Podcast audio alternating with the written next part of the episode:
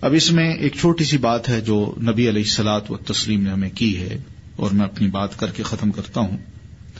وہ بات یہ ہے کہ نبی صلی اللہ علیہ وسلم فرماتے ہیں، صحابہ کرام سے آپ نے پوچھا، کیا تم جانتے ہو کہ مسکین کس کو کہتے ہیں؟ تو صحابہ کہنے لگے ہاں مسکین ہمارے ہاں تو وہ ہوتا ہے کہ ملا درہم الہ ولا دینار اللہ کہ جس کے پاس کوئی پیسہ نہ ہو، ٹوٹی پھوٹی کا محتاج ہو۔ تو آپ نے فرمایا، نہیں، میری امت کا مسکین کوئی اور شخص ہے۔ تو عرض کی گئی، وہ کون ہے؟ آپ نے فرمایا، میری امت کا مسکین وہ شخص ہے جو کل قیامت کو اللہ کے حضور آئے گا۔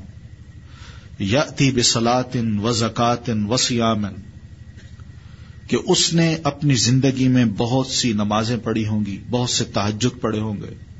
خوب زکاتیں دی ہوں گی، بہت روزے رکھے ہوں گے فرضی بھی اور نفلی بھی۔ بڑے نیک کام کیے ہوں گے۔ لیکن دوسری طرف وہ یاتی قدشت محاذہ و عقل مال حاضہ و قزف حاضہ کہ دوسرے اس کے کام یہ بھی ہوں گے کہ اس نے نمازوں کے ساتھ ساتھ اتنی نیکیاں کی ہوں گی تو ادھر اس کو گالی دی ہوگی۔ اس کا مال کھایا ہوگا۔ اس پر تہمت لگائی ہوگی۔ یہ بھی اس کے کام ہوں گے۔ اب یہ بندہ جب کل قیامت کو اللہ کے حضور آئے گا، تو اس کی نمازوں کا حساب، نیکیوں کا حساب بھی کر لیا جائے گا اور برائیوں کا بھی۔ تو اتنے میں جس کا مال کھایا ہوگا، وہ آئے گا۔ اللہ اس نے میرا مال کھایا تھا۔ اب اس بندے کے پاس وہاں مال تو نہیں ہوگا۔ کہاں سے دے گا وہ مال؟ تو آپ فرماتے ہیں، پھر یہ ہوگا کہ اس کی نیکیاں اللہ اٹھا کے اس کو دے دے گا۔ اس بندے کی نیکیاں اٹھا کے اس کو دے دے گا۔ اتنے میں دوسرا آئے گا۔ وہ کہے گا، اللہ اس شخص نے مجھے مارا تھا۔ گالی دی تھی۔ تومت لگائی تھی۔ وہ بھی آئیں گے۔ تو اللہ تعالی اب منصف تو ہے۔ اس نے انصاف تو کرنا ہے کل قیامت کو۔ اب اس کے پلڑے میں کوئی اگر نیکی نہیں ہے، تو اللہ تعالیٰ یوں کریں گے کہ ان کے گناہ اٹھا کے اس کو دے دیں گے۔ ان کے گناہ اٹھا کے اس کو دے دیں گے۔ تو اس طرح ایک انصاف ہو جائے گا۔ اللہ کے رسول فرماتے ہیں، یہ میری امت کا مسکین آدمی ہے۔ تو اللہ تعالی ہمیں محفوظ رکھے، حقوق اور فرائض۔ یہ بڑی بنیادی چیزیں ہیں۔ میں اگر حقوق مانگتا ہوں تو میرے اوپر اللہ تعالی نے بڑے فرائض عائد کیے ہیں۔ اور یہ حقوق یا فرائض ایک امانت ہے میرے پاس۔ ان امانتوں کو اللہ تعالی کہتے ہیں کہ ادا کرو۔ پوزیشنز ہے نا۔ میں ایک بیٹا ہوں تو میری ایک پوزیشن ہے۔ میں ایک باپ ہوں تو میری ایک پوزیشن ہے۔ میں ایک خامند ہوں تو میری ایک پوزیشن ہے۔ یہ پوزیشن جو ہیں، ان یہ ایک امانتے ہیں۔ ان امانتوں کو ہم نے ادا کرنا ہے۔ اور بہت سے خوبی ادا کرنا ہے۔ ان میں کوئی بھی ایسی چیز نہ آنے پائے کہ کسی کو کوئی شکایت ہو۔ تب جا کے ہم اپنے آپ کو اہل ثابت کریں گے۔ میرٹ پر آئیں گے۔ میرٹ سسٹم بھی یہی پتہ چلتا ہے کہ امانتیں اللہ کہتے ہیں، میں اس کو دیتا ہوں جو اس کا اہل ہو، اور مسلمانوں کو بھی یہی کہوں گا کہ وہ امانتیں اس کو دیں جو اس کے اہل ہیں۔ یعنی پوزیشنز ان کو دیں جو اس کے اہل ہیں۔ تو وہاں کوئی سفارش، کوئی ایسی بات، کوئی رشتہ داری یہ نہیں چلتی۔ وہاں صرف اہلیت چلتی ہے۔ تو جو جو اہل اللہ نے ہمیں بنا رکھا ہے وہ ایک پوزیشن ہے۔ ہم نے اس کو ادا کرنا ہے۔ تو بہرحال بہت سی پوزیشنیں ہیں ہماری۔ یہ چند ایک باتیں تھیں جو میں کہنا چاہ رہا تھا کہ حقوق اللہ کے بھی ہیں، بندوں کے بھی ہیں۔ ان میں سب سے بڑا اہم جو حق ہے یا ذمہ داری ہے وہ ہماری یہ ہے کہ ہم کم از کم اپنے گھر کی فکر کریں، اپنے گھر کو خوبصورت بنائیں۔ باہر کی جتنی پریشانی ہے نا، وہ اگر لے کے گھر بھی آئیں گے نا، تو اللہ کرے گا گھر داخل ہوتے ہی سکون محسوس ہوگا۔ لیکن اگر گھر میں بھی سکون نہیں ہے، باہر بھی سکون نہیں ہے، تو یہ بیماریاں کیوں نہیں پھیلیں گی؟ کبھی ہارٹ اٹیکس ہوتے ہیں، کبھی بی پی ہائی ہو رہا ہے، کبھی گولیاں کھا رہے ہیں، کبھی ہاسپٹل میں ایڈمٹ ہو رہے ہیں۔ یہ سارے مسائل یہی ہیں۔ اور ان مسائل کا سارا حل یہی ہے، اللہ تعالی نے بتایا اللہ بذکر اللہ تطمئن القلوب۔ اللہ کو ہر موقع پہ یاد رکھو، اس نے جو جو کہا، اس کے مطابق تم عمل کرو، تمہارے دل مطمئن رہیں گے، کبھی دل خراب نہیں ہوگا۔ یہ بنیادی چیزیں ہیں جو دین ہمیں کہتا ہے۔ میری دعا ہے کہ مجھے بھی اور آپ کو بھی اللہ تعالی دین کی سمجھ دے اور ہمیں ان پر عمل کرنے کی توفیق عطا فرما۔ اگر کوئی سوال کرنا ہو، میں نے جو بات کی ہے، اسی سے ریلیٹڈ کوئی سوال ہو تو موسٹ ویلکم شکریہ کا یہ مطلب نہیں ہے کہ میں الحمد للہ کہہ دوں اور بس۔ میرا اسد ہے کہ جو اللہ نے نعمتیں دی ہیں، ان نعمتوں کو میں یہ واقعی سمجھوں کہ دینے والا اللہ ہے۔ اس نے بن مانگے مجھے دی ہیں۔ میری ڈیمانڈ ضرورت سے زیادہ پوری کی ہیں۔ اور پھر اس کے بعد جو وہ کہتا ہے، میں تھوڑا سا کر دوں۔ یہ ہے وہ شکریہ۔ یعنی بالفرض مجھے کہتے ہیں نماز پڑھ لو، میں نماز پڑھ لوں۔ مجھے کہتا ہے بھائی جائز کام کرنا، غلط نہ کرنا، میں وہی کروں۔ اب یہ تو نہیں ہوتا کہ میں غلط طریقے سے پیسے کماؤں اور جب کھا بیٹھوں تو کہوں الحمد للہ یہ تو نہیں ہو سکتا۔ قزا نماز ہمارے ہاں دو شکلوں کی ہیں۔ ایک نماز تو وہ ہے جو کہ میں نے پڑھنی تھی، مثلا مغرب کی وقت نکل گیا اور اب عشاء کا وقت آ گیا۔ تو اب یہ نماز چونکہ اپنے وقت میں میں نے ادا نہیں کی تو وقت نکل گیا تو قضا ہو گئی۔ تو اس نماز کو حدیث میں کہا جاتا ہے فوت شدہ نماز، فائدہ۔ اس کے لفظ یہی ہیں، فوت شدہ نماز۔ تو یہ نمازیں چند ایک ہوتی ہیں، دو، تین، چار، ایک روز کی، دو روز کی۔ یا وہ نمازیں جن کی ترتیب میں جانتا ہوں کہ کب میں نے چھوٹی اور ان کی تعداد میں جان سکوں۔ تو یہ انسان ظاہر ہے بہت مجبوری کی بنیاد پہ چھوڑتا ہے۔ بہت مجبوری کی بنیاد پہ۔ یا چند اور وجوہات ہوتی ہیں، مثلا سو گیا، آنکھ کھلی تو سورج نکل آیا تھا۔ اور نبی صلی اللہ علیہ وسلم کے ساتھ بھی ایسے ہوا ہے۔ پھر اسی طرح مثلا آپ کہیں سفر سے آ رہے تھے، رات سفر کرتے رہے، ٹھنڈی رات۔ تو جب تحجد کا تقریباً وقت ہوا تو آپ نے کہیں پڑاؤ ڈالا اور آپ نے سب کو کہا آرام کر لو۔ تھکے ہوئے تھے کافی۔ صبح نماز پڑھ کے پھر اس کے بعد ٹریول شروع کر دیں گے۔ تو جب آپ سب خیمے لگا کے سونے لگے تو آپ نے بلال رضی اللہ تعالیٰ عنہ کو فرمایا، بلال، تم ایسا کرنا، تم سونا نہیں، تم جاگنا۔ اور میرے خیمے کے باہر کھڑے ہو جاؤ۔ صبح اذان ہوگی، ہم سب اٹھ بیٹھیں گے، تم نے اذان دینی ہے۔ کہ ٹھیک ہے۔ تو وہ فجر کا وقت جب ہونے لگا تو بلال کو بھی ذرا تھوڑا سا خیال آیا کہ میں ایسا کروں، ذرا ٹیک لگا لوں۔ جب انہوں نے ٹیک لگایا خیمے کے ساتھ، لکڑی کے ساتھ تو ٹیک لگاتے تھوڑے بیٹھ گئے۔ ان کو چل تھک گیا ہوں، بیٹھ جاؤں۔ تو بیٹھے تو ان کو نیند آ گئی۔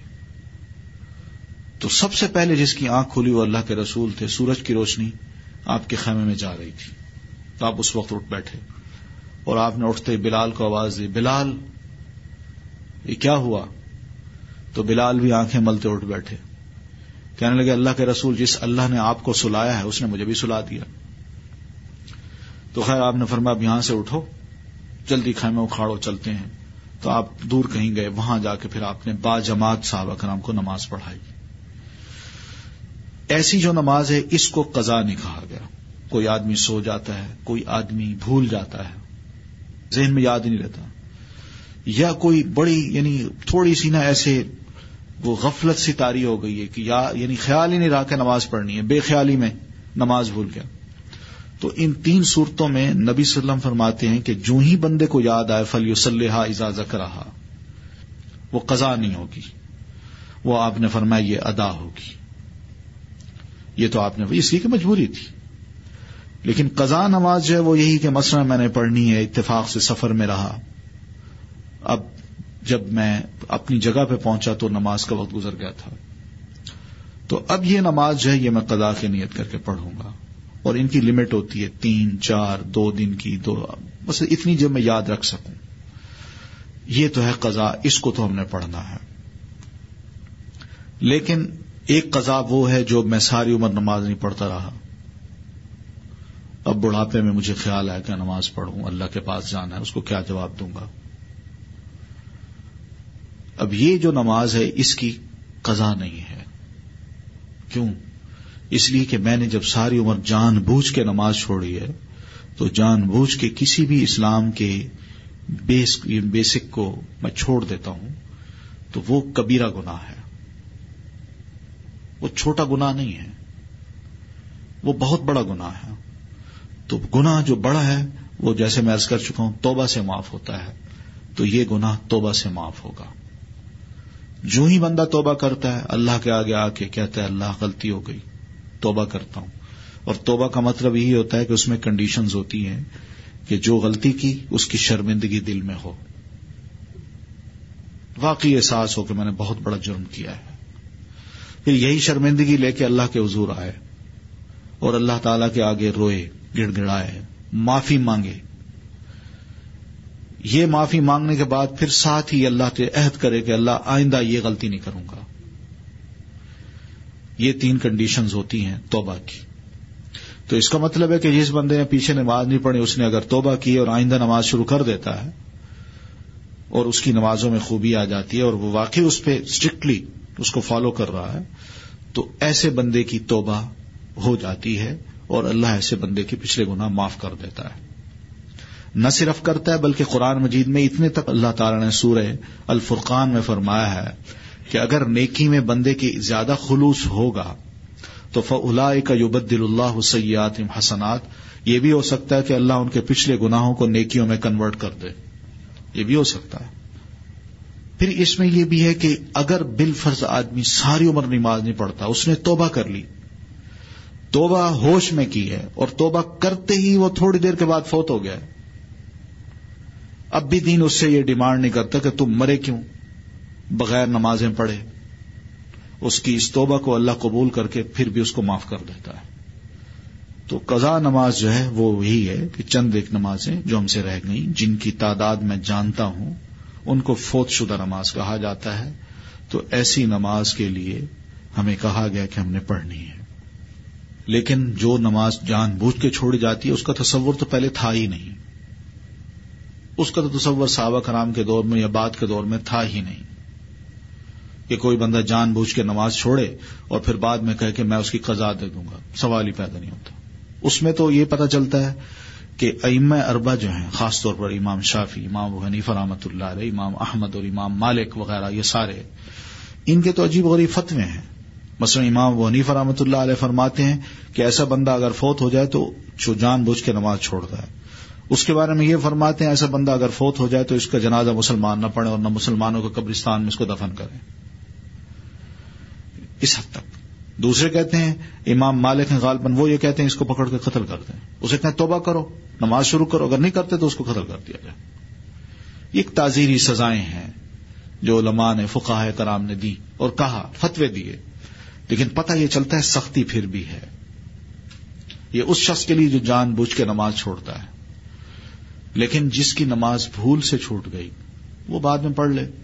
لیکن جس کی نمازیں چند چھوٹ گئی ہیں تو وہ بہرحال ان کی قزا دے دے جن کو ہم اپنی اردو زبان میں کہتے ہیں، لیکن ہے، حدیث کے الفاظ میں ہے، فوت شدہ نماز۔ تو اس فوت شدہ نماز کو ہم نے بعد میں پڑھنا ہے۔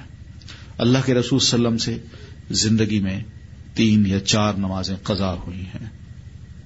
یعنی جو اردو میں ہم قزا کہتے ہیں نا، وہ ہوئی ہیں۔ وہ بھی اس طرح ہوئی ہیں کہ آپ خندق کے موقع پر، جنگ خندق جب ہو رہی تھی، تو اس موقع پہ ان کفار نے اللہ کے رسول وسلم کو اتنا الجھایا اتنا الجھایا کہ آپ کی زہر کی نماز چلی گئی۔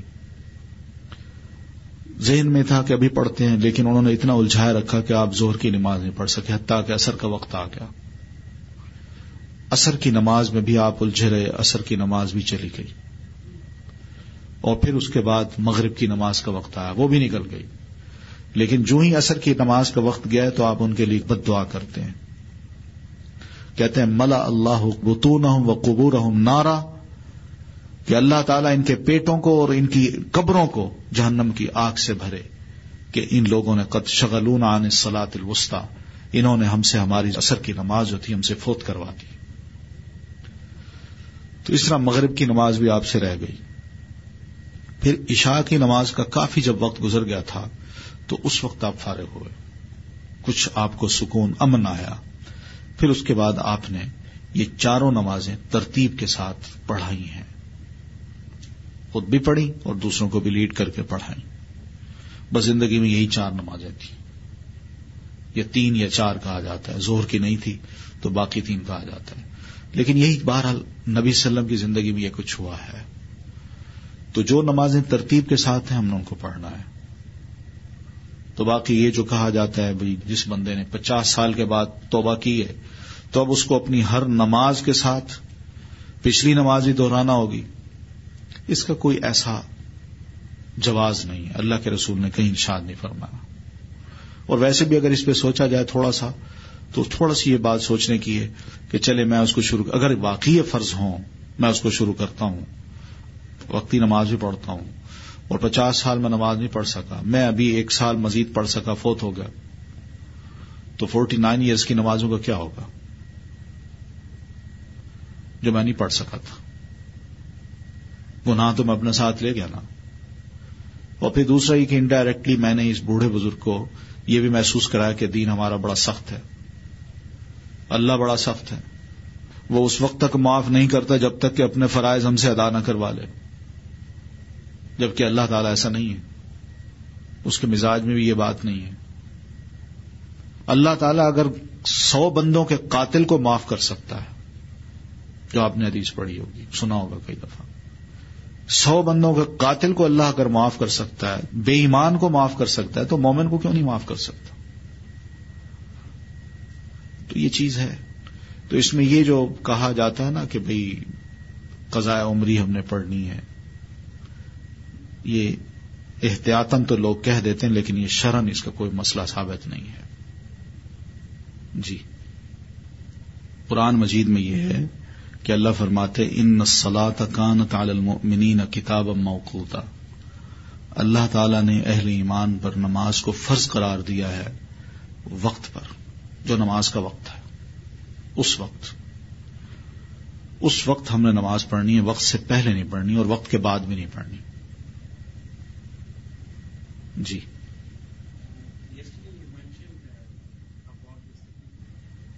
ابھی ایک اور اسٹڈی آئی ہے۔ جس میں کسی پروفیسر نے یہ لکھا ہے کہ یہ جو مسلمانوں کے اندر جہاد کا جذبہ ہے نا، قرآن مجید سے دو صورتیں آپ نکال دیں، تب بھی مسلمان پہ ہم کنٹرول کر سکتے ہیں۔ اور وہ صورتیں الانفال اور التوبہ۔ یہ دو صورتیں جو مسلمانوں کے اندر نا جذبہ پیدا کرتی ہیں جہاد کا۔ یہ ختم کریں، پھر بھی چنت گوارا ہے مسلمان۔ سوچیے وہ کیا کیا سوچتے ہیں؟ ہمیں پتہ ہی نہیں ہے کہ سورت انفال اور سورت توبہ کیا لیسن دیتی ہیں ہمیں۔ لیکن وہ اس کے بارے میں یہ سوچتے ہیں۔ تو مقصد کہنے کا یہ ہے کہ قرآن مجید واقعی جب اس کو اللہ تعالی نے یہ کہا ہدن للناس ہدل للمتقین تو یہ اس دور کے مسلمان نہیں تھے، یا اس دور کے لوگ نہیں تھے۔ یہ قیامت تک کے جو لوگ ہیں، ان کے لیے یہ ہدایت کا ایک سبب بنے گی۔ تو اس اعتبار سے کتاب زندہ کتاب ہے۔ دیکھیے، اس کے لیے بات یہی ہے کہ آپ جب مارکیٹ جاتے ہیں نا، آپ کو جب کہا جاتا ہے نا کہ آپ مارکیٹ جائیں، ذرا دوپہر کا سبزی لے آئیں، ہانڈی کا سامان لے آئیں۔ تو آپ جاتے ہیں نا۔ تو آپ جب جاتے ہیں تو وہ دو تین دکانوں میں گھومتے ہیں۔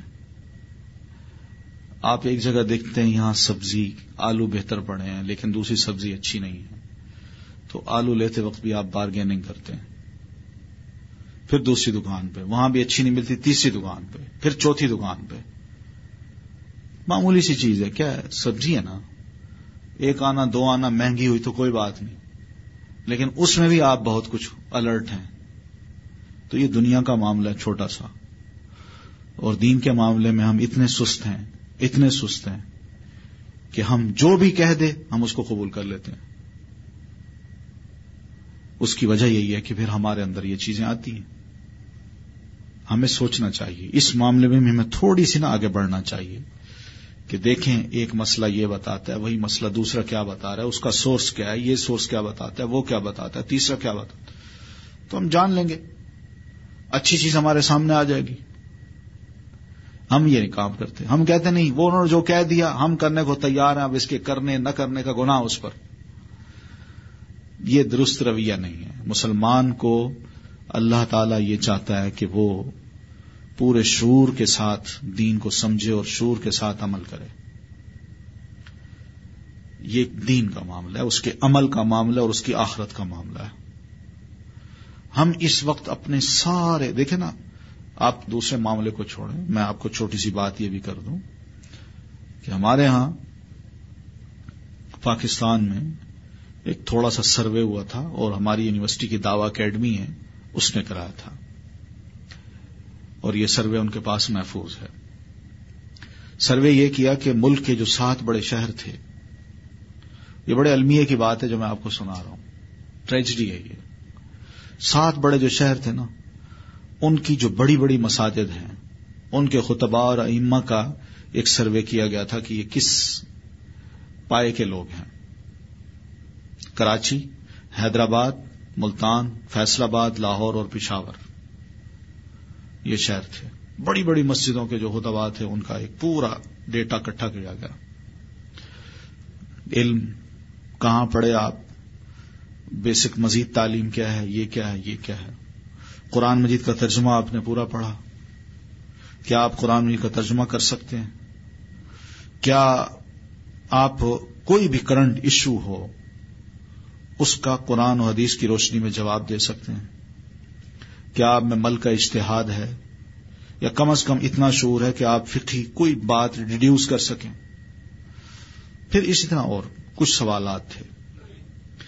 اس کا جب ریزلٹ تیار ہوا نا، تو جو ڈائریکٹر جنرل تھے، وہ اپنے آفس میں بیٹھے ریزلٹ سامنے رکھ کے بیٹھے تھے۔ تو اتنے میں میں آیا ان کے پاس۔ اور میں نام بھی بتا دوں، ڈاکٹر محمود غازی۔ جو ہمارے ابھی ریلیجس منسٹر تھے، ابھی ریٹائر ہوئے ہیں یہ ہمارے ابھی کولیگ ہیں یونیورسٹی کے۔ یہ اس وقت ڈائریکٹر جنرل تھے۔ یہ اپنا وہ ریزلٹ سامنے رکھ کے بیٹھے تھے۔ تو میں گیا نا تو میں سر پکڑ کے بیٹھے تھے۔ میں نے کہا، کیا ہوا؟ کہنے لگے، یہ دیکھو ادریس، ہم نے سروے کرایا۔ اس سروے میں ایٹی پرسینٹ جو علماء ہیں نا، وہ قرآن مجید کا ترجمہ نہیں جانتے۔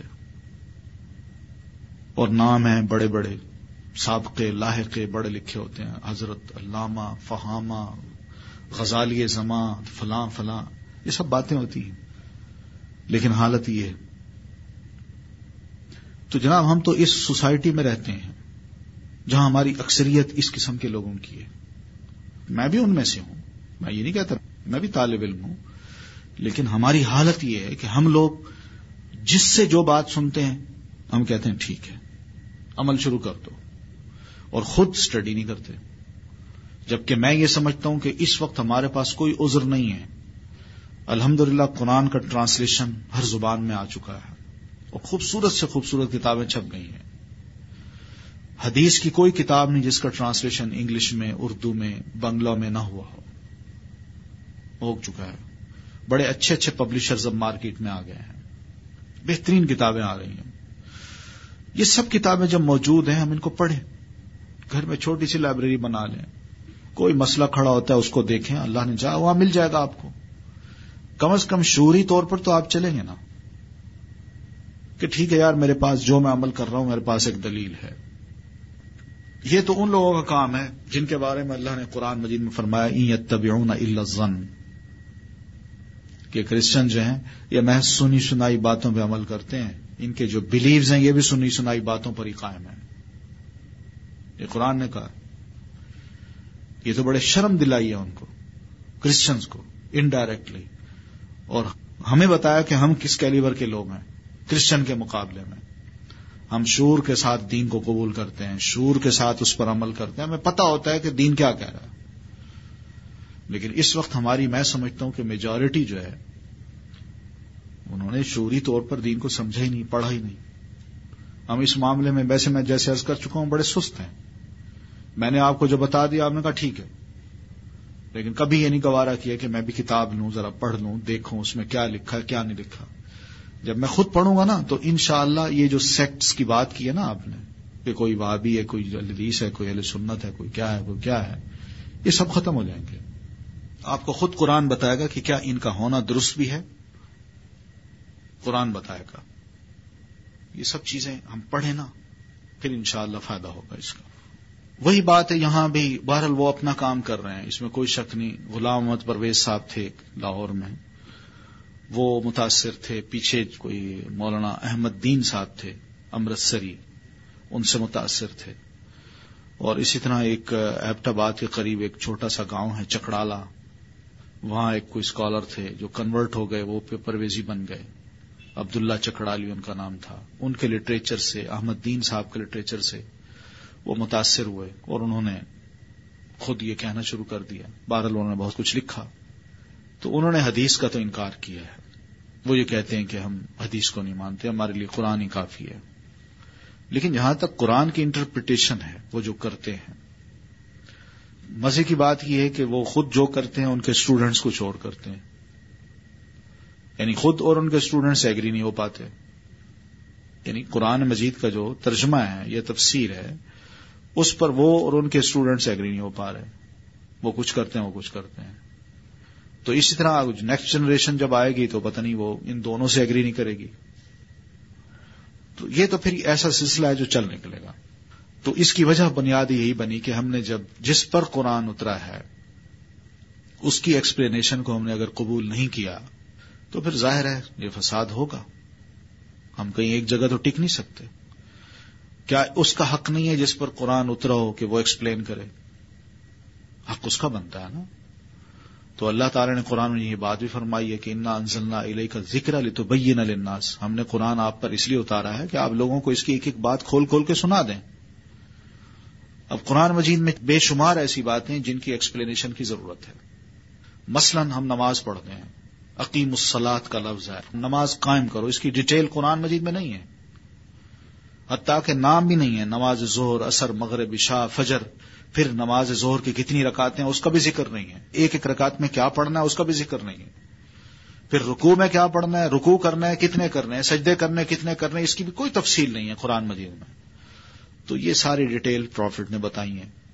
تو اس لیے قرآن کو پروفٹ سے ہم علیحدہ نہیں کر سکتے اور پروفٹ کو قرآن سے علیحدہ نہیں کر سکتے۔ جس قرآن کو ہم یہ قبول کرتے ہیں کہ پروفٹ پہ اترا ہے اور اس پروفٹ نے اپنے منہ سے وہ لفظ کہے ہیں اور یہ کہا یہ اللہ کا کلام ہے، اسی پروفٹ کے منہ سے نکلے یہ الفاظ تو ہم قبول کر لیں۔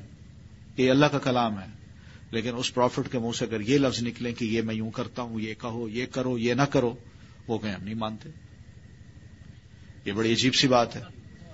ظاہر کنفیوژنس تو ہوں گی۔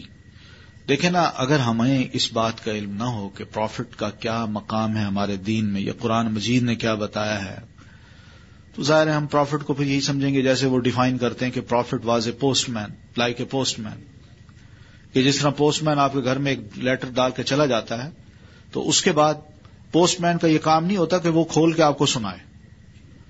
بلکہ وہ آپ کا کام ہوتا ہے کہ آپ اس کو کھولیں، لیٹر کو پڑھیں اور جو کچھ اس میں، اس پہ عمل کریں۔ تو پروفٹ کو اگر ہم، پھر تو یہ مقام دے دیں گے، تو یہ تو بڑا عجیب سی بات ہے۔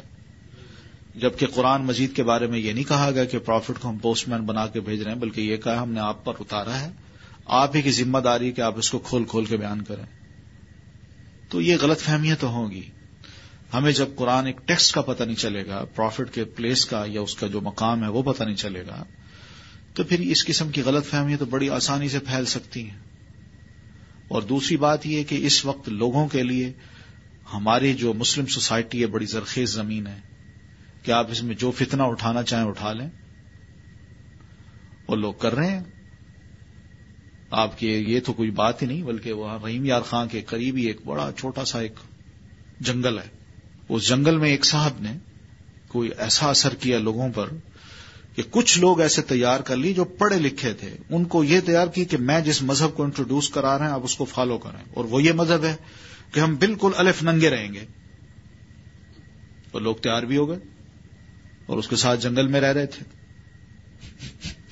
جن میں کچھ عورتیں بھی تھیں۔ تو ان کو پکڑا ہے پولیس نے اور پکڑ کے ان کو ٹھیک کیا لیکن سوچیے نا کہ آخر وہ کیا اس کا انداز ہوگا گفتگو کرنے کا کہ لوگوں کے کپڑے اتروا دے؟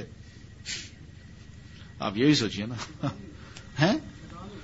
نہیں وہ شیطان بھی ہو لیکن وہ انسان ہم انسان ہی تھے جو اس کو ہم نے اس کی بات مان لی۔ انٹرسٹنگ بات یہ حدیث کے سلسلے میں ہے وہ ایجپشین رشاد خلیفہ جس نے وہ نائنٹین کے پرنسپل نائنٹین کی تھیوری جو پیش کی جی جی پیش کیا تھا وہ تو بعد میں اس نے اپنے رسول ڈکلیئر جی ہاں جی ہاں جی ہاں۔ اس کو کر دیا گیا۔ تو اس نے پہلے جو ترجمہ کیا انگریزی میں اس میں پورے قرآن کا ترجمہ کیا۔ تو حدیث کو اس نے فٹ نوٹس میں حدیث کو تو ریجیکٹ کیا۔ لیکن بعد میں ایک آتھورائز ورژن اس نے کہا جس میں سورت توبہ کی دو آیتیں آخری دو آیتیں نکال دی۔ آیتیں نکال دی۔ جسٹ ڈیلیٹڈ فرام وہ اس وجہ سے کہ اس کی نائنٹین کی تھیوری جو تھی نا وہ ان دو آیتوں پہ فٹ نہیں بیٹھتی تھی۔ تو اس نے یہ کہا کہ یہ بعد میں لوگوں نے داخل کر دیا بھائی، اپنی تھیوری کو تم غلط کہو۔ ہاں۔ اور اپنی اس کا آیات کو کہا، یہ بعد میں لوگوں نے داخل کی ہیں، یہ پروفٹ پہ نازل نہیں ہوئی۔ لیکن کافی ان کے لوگ اب کنورٹ ہو گئے ہیں، ٹھیک ہو گئے ہیں۔ ہاں۔ بہت ٹھیک ہو گئے ہیں ان کے لوگ۔ بزنس پارٹنر یہ آپ نے آخر میں بات کی ورنہ میں کچھ اور سمجھا تھا۔ ہاں ہاں ہاں ہاں بالکل۔ نہ نہ، بالکل بالکل۔ ہاں کیوں نہیں؟ کر سکتے آپ پروفٹ نے کیے ہیں بزنس جوز کے ساتھ اور مسلمز نے آپ کے دور میں کرسچنس کے ساتھ بہت سے بزنس کیے ہیں اور جو کفار مکہ تھے ان کے ساتھ بھی آپ کے بزنس ہوتے تھے۔ کفار مکہ بھی مشرق تھے۔ جی؟ نہیں، دوست نہیں، دوست کی بات نہیں کر رہا، میں صرف بزنس کی بات کر رہا ہوں۔ وہ ٹھیک ہے، وہ کیا جا سکتا ہے۔ دوست بنانا ہے تو پھر اس میں اپنے ایمان کو ذرا تھوڑا سا اسٹرانگ رکھنا ہوگا۔ تاکہ اس کو گفتگو میں ہی تھوڑا تھوڑا میسج بندہ دیتا رہے۔ ہاں۔ بالکل۔ بالکل صحیح ہے۔ بالکل بالکل۔ نہیں دیکھیں نا بزنس میں جو انہوں نے اصولی بات کی نا وہ یہی ہے۔ ایک تو دوستی ہے نا، میرا کوئی اس سے کوئی بزنس نہیں، کوئی تعلق نہیں۔ ویسے میں اس کے ساتھ دوستی رکھوں۔ تو اس صورت میں تو غلط ہے۔ یعنی قرآن میں آتا ہے نا کہ ان کو بتانا، جگری یار مت بناؤ۔ کہ اپنے دل کی باتیں میں ان کو کھول کھول کے بیان کر دو۔ لا یا لونکم خبالا، وہ تمہیں نقصان دینے میں کوئی کسر نہیں چھوڑیں گے۔ یہ تو قرآن مجید کے الفاظ ہیں۔ یہاں یہ بات ہے۔ اس میں یہی ہے کہ ایک میوچل انڈرسٹینڈنگ ہوتی ہے کہ میں آپ کو یہ پیسے دے رہا ہوں اور یہ چیز خرید رہا ہوں۔ اور ٹرسٹ ہے کہ یہ میں بےمانی نہیں کروں گا، یہ بھی نہیں کرے گا۔ اب یہ چیز چلتی ہے تو اس میں تھوڑی تھوڑی بہرحال بندہ بات فیڈ کر سکتا ہے، نہیں یار، ہمارے دین میں یہ بات ہے، میں مسلمان ہوں اور یہ چیز میں کہتا ہوں۔ میں فیئر ہوں، اس چیز میں کوئی ایسی چیز نہیں ہوگی، تمہیں کوئی دھوکہ نہیں دوں گا، کوئی ایسی بات نہیں ہوگی، تم بھی میرے ساتھ نہ کرنا۔ تو یہ وہ چیزیں ہیں جو کہ دوسرا ایکسپٹ کرتا ہے اچھا یہ تو بڑے اچھے لوگ ہیں۔ کل میں نے شاید ذکر کیا تھا اس سلسلے میں کہ مسلمانوں نے اپنے دین کو جو باہر پھیلایا ہے، اس کی ایک بنیاد یہی تھی کہ وہ حلال اور حرام کا جو مسئلہ تھا، اس کو بڑی اہمیت دیا کرتے تھے۔ اس لیے جب حلال کے مسئلے کو سامنے رکھتے تو یہ سوچ نہیں سکتے کہ میں دوسرے کو ڈسیو کروں۔ سوچ ہی نہیں سکتے تھے۔ اور اس چیز سے لوگ متاثر ہوتے تھے۔ اچھا یہ وہ دین ہے جو مسلمان ہمیں پیش کر رہے ہیں۔ اس طرح ڈیلیں گے ان کی۔ ہم بھی مسلمان ہوتے۔ ہیں تو ایسے کوئی حرج نہیں، ہم ان کے ساتھ ڈیل کر سکتے ہیں بزنس بھی کر سکتے ہیں پارٹنر بھی بنا سکتے ہیں۔ ان کو جابز بھی دے سکتے ہیں اور ان کے ہاں ہم بھی جابز کر سکتے ہیں۔ یہ جو کمپینین یہ خاص طور پر یہ خلفا تھے، حضرت عمر، حضرت علی، حضرت عثمان، ان کے ہاں ان کے آفیسز میں کچھ نان مسلمز بھی تھے کرسچنز بھی تھے جنہوں نے رکھے ہوئے تھے اور ان سے جاب لیتے تھے۔ پھر ہمارے بعد کے خلف آج ہیں، ان میں بیشتر جو تھے، ان کے جو ڈاکٹر ہوتے تھے فیملی ڈاکٹر وہ اکثر کرسچن ہوتے تھے۔ کوئی ایسا حرج نہیں۔ بات پتہ کیا ہے، میلاد میں اگر کوئی دین کی تعلیم ہو رہی ہے، پھر تو ٹھیک ہے۔ آپ اس کو بلائیں، تاکہ وہ یہ سمجھے کہ اسلام کیا ہے۔ ایسے نان مسلم کو بلا کے یعنی ہمارے جو چھوٹے چھوٹے جو ریچولز ہیں وہ آ کے پھر ان کا کمپیرزن کرتے ہیں اپنے ریچول سے۔ اس سے ان کی تھاٹ نہیں بدلتی۔ جو میں سمجھتا ہوں کہ وہ یہ ہونا چاہیے کہ اسلام کے موضوع پہ کوئی لیکچر ہو کمپیرٹو اسٹڈی کا ہو۔ تو ان کو ان کو آپ بلائیں اور وہ آئیں۔ ان کے ذہنوں میں اگر کوئی سوال ہیں وہ کریں۔ اللہ کرے گا، انشاءاللہ مطمئن ہو کے جب جائیں گے تو یہ بھی ہو سکتا ہے وہیں اناؤنس کر دیں کہ ہاں جی ہم مسلمان ہوتے ہیں۔ وہ زیادہ بہتر ہے۔ مسجد میں کرسچن جو ہے نا، اس کو تو پروفٹ نے الاؤ کیا ہے جوس بھی۔ اور لیکن یہ جو دوسرے لوگ ہیں نا، ان کو نہیں۔ ان کو آپ اپنے گھر میں بلا سکتے ہیں۔ یعنی ہم اتنے اسٹرکٹ نہیں ہیں، یقین مانے جتنے یہ لوگ ہیں۔ آپ ان کو یہ بھی کہیں نا کہ آپ ہمارے گھر آئیں، کھانا کھائیں، ہم آپ کو سبزی پکا کے کھلائیں گے۔ وہ یہ کہیں گے، برتن ہم آپ کو لا دیتے ہیں، اس برتن میں پکا کے کھلائیں۔ یا وہ یہ کہے گا کہ مارکیٹ سے میرے لیے نئی ہانڈی لاؤ۔ وہ اتنے اسٹرکٹ ہیں۔ میں نے نام نہیں سنا ان کا، عبد الوہاب صاحب کا۔ ٹھیک ہے، تبلیغی جماعت جو کام کر رہی، درست ہے۔ ہاں ہوں گے۔ بہرحال مجھے اتنا زیادہ علم نہیں، لیکن بہرحال ان کا اچھا کام ہے۔ اللہ تعالیٰ ان کو توفیق دے رہا ہے۔ وہ لوگوں کو کم از کم ہمارے ہاں جیسے میں کر رہا ہوں، ہمارے ہاں تو اکثر لوگ کلمہ نہیں پڑھنا جانتے۔ وہ کوشش یہ بھی کر رہے ہیں، چلیں کلمہ پڑھا دیا، اس کا معنی مفہوم بتا دیا تھوڑا سا، پھر ان کو گھیر گھار کے مسجد لے آئے۔ بڑی نیکی ہے، بڑا اچھا کام ہے، اور اس کی بھی ضرورت ہے۔ ہمارے ایک دوست ہیں جو ہیوسٹن میں ہوتے ہیں۔ یو ایس اے میں، ہیوسٹن میں ہوتے ہیں ہمارے ایک دوست۔ جنہوں نے قرآن مجید کا ترجمہ کیا English, running translation. Farooq Azam Malik ان کا نام ہے۔ وہ بہت پاپولر ہے وہاں۔ امیرکا میں، یہ ٹرانسلیشن بہت پاپولر ہوا ہے۔ تو وہ پچھلے دنوں تشریف لایا وہاں اسلام آباد میرے پاس۔ تو کہنے لگے، ایک دن کے لیے میں جا رہا ہوں، پھر میں آ جاؤں گا۔ ٹھیک ہے۔ دوسرے دن جب آئے، تو مجھے کہتے ہیں، بڑی عجیب سی بات، اس ملک میں میں دیکھ رہا ہوں۔ تیس چالیس سال ہو گئے مجھے اس ملک سے نکلے ہوئے۔ لیکن آج میری طبیعت بڑی خراب ہے۔ میں نے کہا، کیا ہوا؟ کہتے ہیں، وہ مجھے لے گئے تھے ایک وزٹ کرانے جیل کا۔ اور ایک صاحب ہیں جو وہاں پر جیل میں قرآن کو پڑھوانے کی انہوں نے کلاسز شروع کر رکھی ہیں اور مختلف قاری حضرات کو اپوائنٹ کیا ہوا کہ آپ یہاں جیلی کو قرآن پڑھائیں۔ کہتے ہیں وہ کلاسز مجھے دکھانے لے گئے۔ تو میں جب جیل میں گیا تو وہاں چھوٹے چھوٹے کمرے تھے کوئی جیلی حضرات کے۔ تو ان میں قاری صاحب بیٹھے ہیں، دو، تین جو قیدی ہیں ان کو قرآن پڑھا رہے ہیں۔ دوسرے کمرے میں گئے تو وہاں بھی تین، چار بیٹھے تھے، ان کو قرآن پڑھا رہے ہیں۔ تو اس طرح بہت سی کلاسز تھی تو ان کے بعد نا مجھے ایک بڑے ہال میں لے گئے۔ تو وہاں سب ہال فل تھا۔ سب قیدی تھے۔ تو وہاں ایک صاحب کھڑے ان کو کچھ پڑھا رہے تھے۔ تو کہتے ہیں، میں نے انٹر ہوا تو میں نے دیکھا کہ وہ اللہ محمد الرسول اللہ کہہ رہے تھے۔ تو میں نے کہا، بھائی، یہ کیا کلاس ہے؟ کہنا جی یہ کلمہ کلاس ہے۔ ان کو قیدیوں کو کلمہ پڑھنا نہیں آتا۔ آپ اندازہ کیجیے کہ کیا ہمارے نام ہے دنیا کو ہم کیا باور کراتے ہیں؟ جناب، ہم سے بڑھ کر کوئی فنڈامنٹلسٹ، کوئی ملیٹنٹ ہے ہی نہیں۔ اور اپنے گھر کی یہ حالت ہے کہ ہماری اکثریت کو کلمہ پڑھنا نہیں آتا۔ یہ بہرحال مسائل ہیں بڑے عجیب و غریب۔ چند لوگ ہیں، وہ اپنے آپ کو اس طرح ہائی لائٹ کر دیتے ہیں کہ پوری قوم کو ویسے رنگ بنا کے پیش کر دیتے ہیں۔ کہ پوری قوم ایسی ہے۔ جبکہ اندر بڑی کمزوریاں ہماری، بہت کمزوریاں ہیں۔ جن کو ہم تسلیم نہیں کر پا رہے۔ دعا کر لیتے ہیں۔ یا رب لك الحمد كما ينبغي لجلال وجهك وعظيم سلطانك اللهم صل على محمد وعلى آل محمد وبارك على محمد وعلى آل محمد انك حميد مجيد ربنا آتنا في الدنيا حسنة وفي الآخرة حسنة وقنا عذاب النار.